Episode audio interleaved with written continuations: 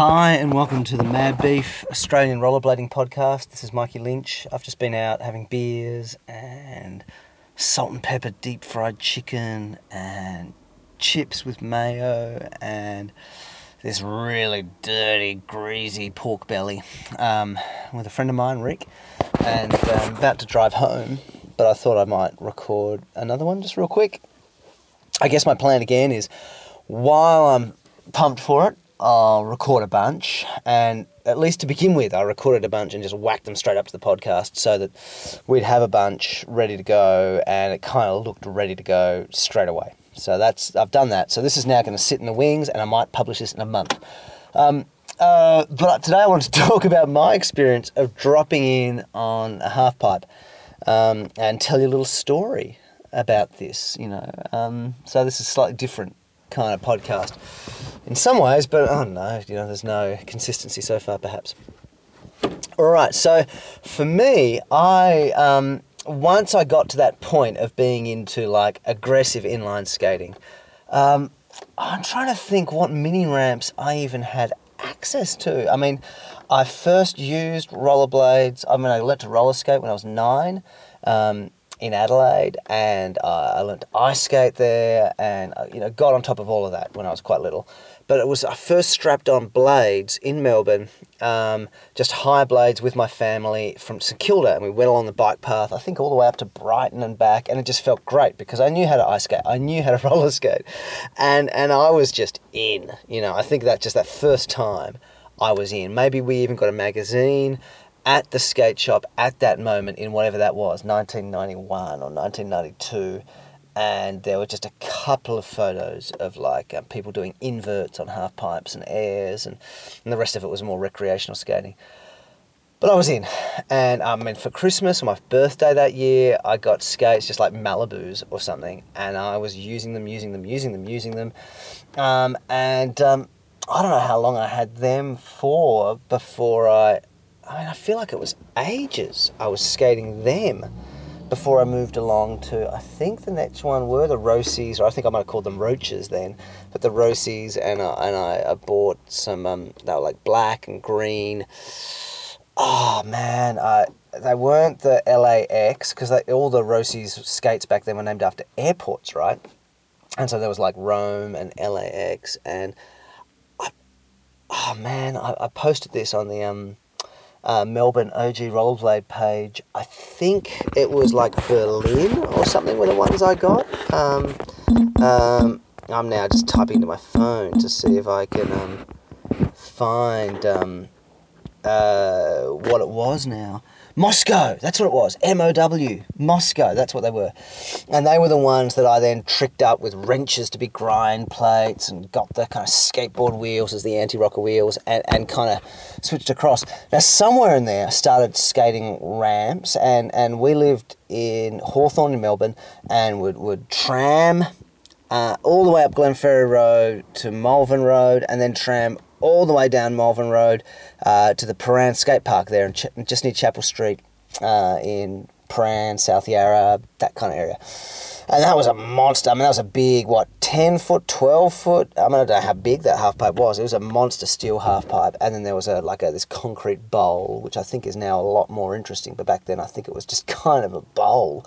Um, and, and I don't think there was a mini ramp at Prahran then. There was just that huge ramp. So I learnt to to skate the ramp pumping up from the bottom. Um, and then a little later, I mean, I associate Torquay with like Red Hot Chili Peppers, Soul to Squeeze, and uh, Four Non Blondes, What's Up, and uh, Meatloaf, I Would Do Anything for Love. And I think that's kind of 1993. So man, I, I, think it was later that I skated mini ramps, like the little they had used to have a little blue mini ramp in the middle of all the surf shops in Torquay in Victoria. Um, so I think I learned to skate ramps before I learned to drop in a ramp, and then it was much later that I had the opportunity to drop in on a mini ramp. I think, um, and so I think I learned to do a sit in entry off the platform of the Prahran ramp sitting down with my feet dangling into the ramp, sitting on the coping, and then pulling myself up, leaning forward, and rolling in that way. I think that's the first way I learned to enter any kind of half pipe, vert, ramp, or mini. I think. because cause back then there just weren't many skate parks as we know them today, you know, with, with mini ramps and quarter pipes and steps and handrails. If you wanted to learn to grind a rail, you had to go and find a handrail at a school and just jump and hope it worked. You know, I remember spending ages at this um, handrail just around the corner from my house, uh, this attached to this like uniting church, and this other handrail attached to the Hawthorn Football Club football oval. Um, just not figuring out how on earth I was going to do it, and it was ages later that I finally found this handrail at Swinburne Secondary School, where it was like I don't know six step, but the far side of the handrail was just you know, it was just like a gap to concrete. Do you know what I mean? So that if you missed the handrail, you'd just be doing a gap over the rail and just landing on the flat. Uh, not that big a drop. And I think that was the first time that I kind of jumped and did a tap on the handrail and then, you know, that kind of thing. And then slowly learnt that you, you to do a handrail, you got to jump and lean forward and commit. That's how you got to do it. I digress. Because, um, and so I think it was the same thing with skate parks and skate ramps. You didn't necessarily have the luxury of a mini ramp. You know, I, I'd heard that there was a mini ramp out the back of the skate shop on Chapel Street. Was it called Rebel Skates or something? But uh, other people would go there, but I don't think I ever went there. I wasn't invited to go there.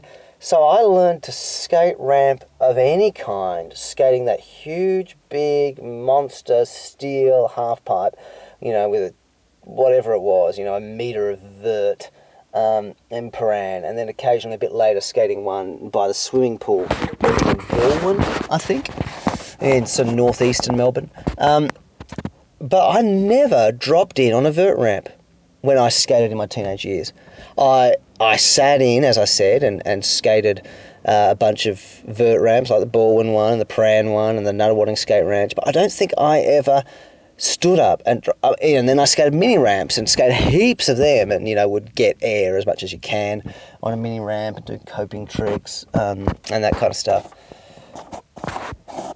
But the thought of standing up and dropping in, I wanted to do it. Others nailed it and nailed it quickly, and then suddenly the whole world of skating opened up to them in this amazing way and it never opened up to me because it's just it's hard to get the speed, it's hard to get the style and the and the approach to a ramp if you're not just getting that initial alt speed from the beginning, you know. And so I never that never really opened up to me ever. And it was probably also skate bearing quality and skate wheel quality. That none of those things were helping me either, but I would stand up and then chicken out, stand up, chicken out, spend so much time not dropping in on vert ramps. I, I would, as I mentioned Torquay before, I remember I'd skate that mini ramp heaps and heaps and heaps. My family would go off and do other things. I'd just be at the mini ramp all day long. And then I'd want to go across, way over, across up the road into this field where they had this vert ramp. And I'd see it and we'd drive past it and I'd dream about it. I don't think I ever went to it, but I, I'd spent the whole summer imagining going there and dropping in. I'd I, I, just spent so much time agonizing about it, dreaming about it, thinking about it, for something was wrong with me.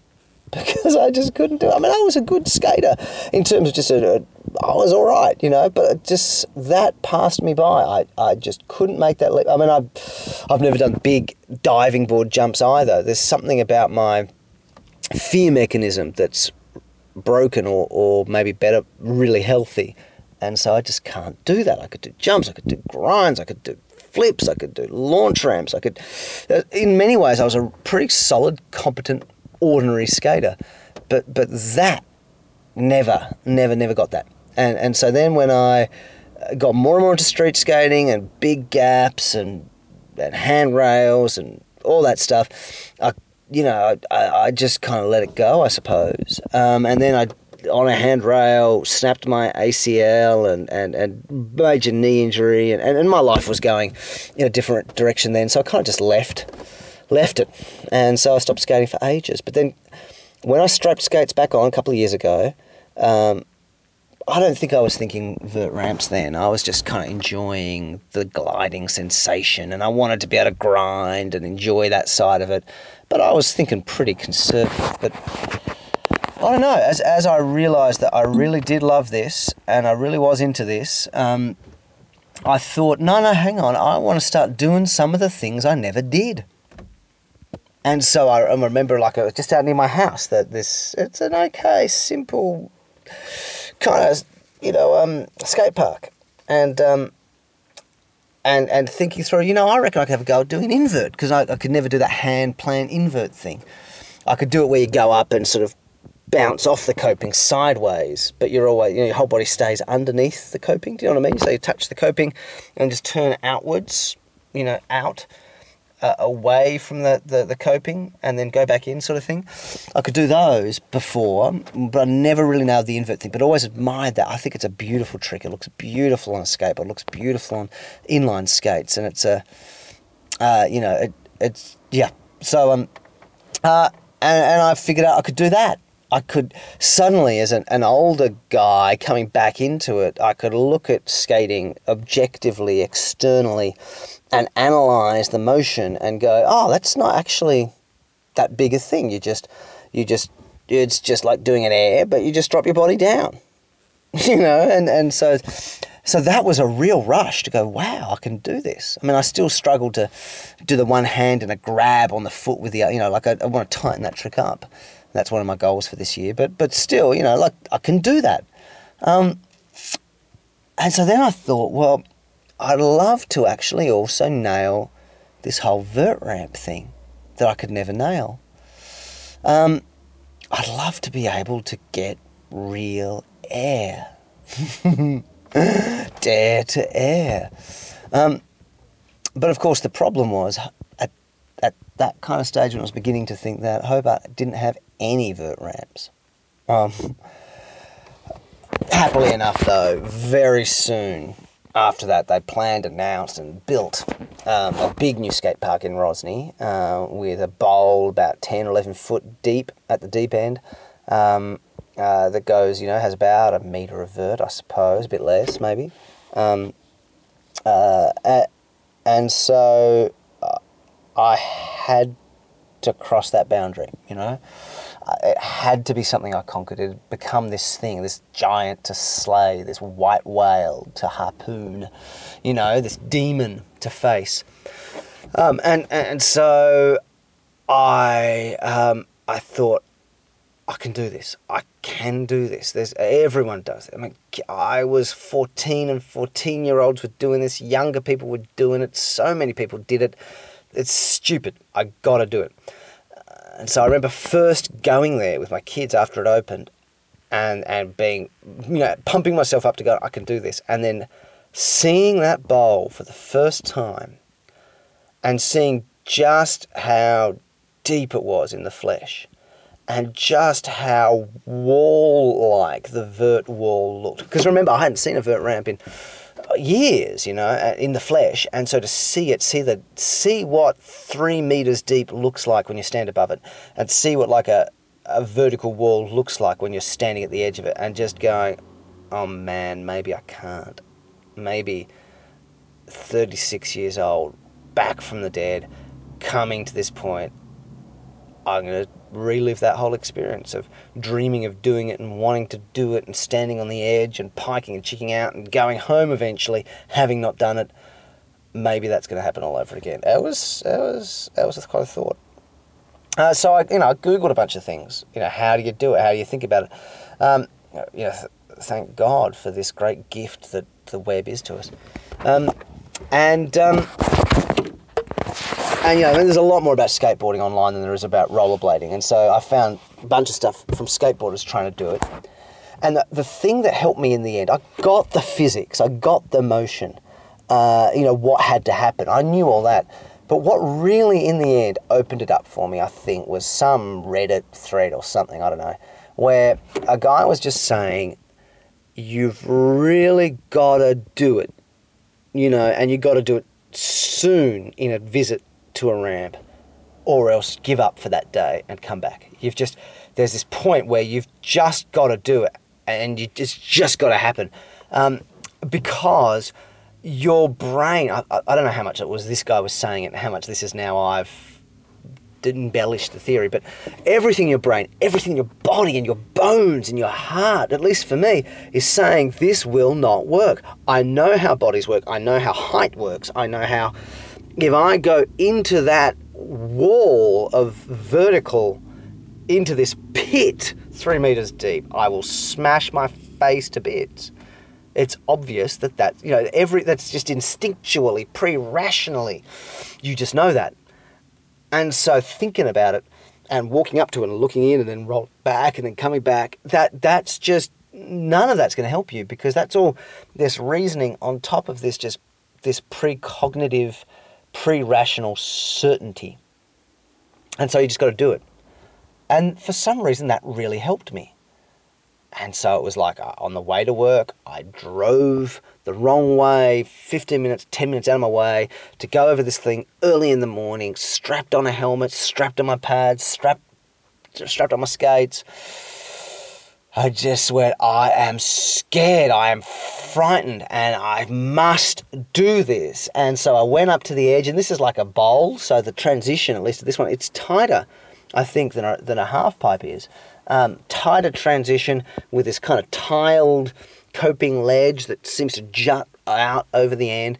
And I went up to the end, you know, and because the tiles, you know, have little cracks, it, I didn't want to roll onto them for fear that my little, you know, 58 millimeter wheels would get caught in the, the seam of the tile and I'd pitch over. So I was really clunking, tiptoeing you know, closer and closer to the edge and I'd stuck that first left foot over with the anti-rockers, you know, on the H block on the, on the coping and just went, I got to do this. And I just went for it. And I leant in and I went for it and it worked and I did it, man. And whew, wow, you know, um, it was, it's a great thing, you know, that I mean, there are greater things in my life, you know, uh, coming to, to faith in Jesus as a Christian, getting married, making love, uh, having a child.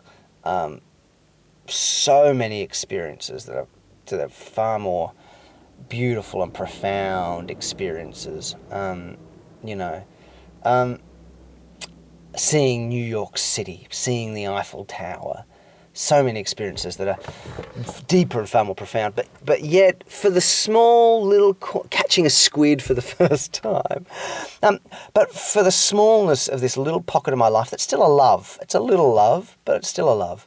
And for this area of that thing I loved that I could never conquer, to come back as a man and face this demon of my adolescence. It's like a Stephen King novel to come back to the, the haunting and to slay that monster um, and to feel this experience that I wanted and dreamt of and, and to have it and to then have all that within my reach and then for that to then become normal is just it was a really cool thing you know um, and so that, now that's okay now i can do that now i'm comfortable with that and now I'm working with the time I've got and within the conservative, careful way in which I'm learning things these days. I, you know, I'm working now to get on top of coping tricks and, and, and to start getting a decent amount of air out the top of that bowl. and how awesome is that?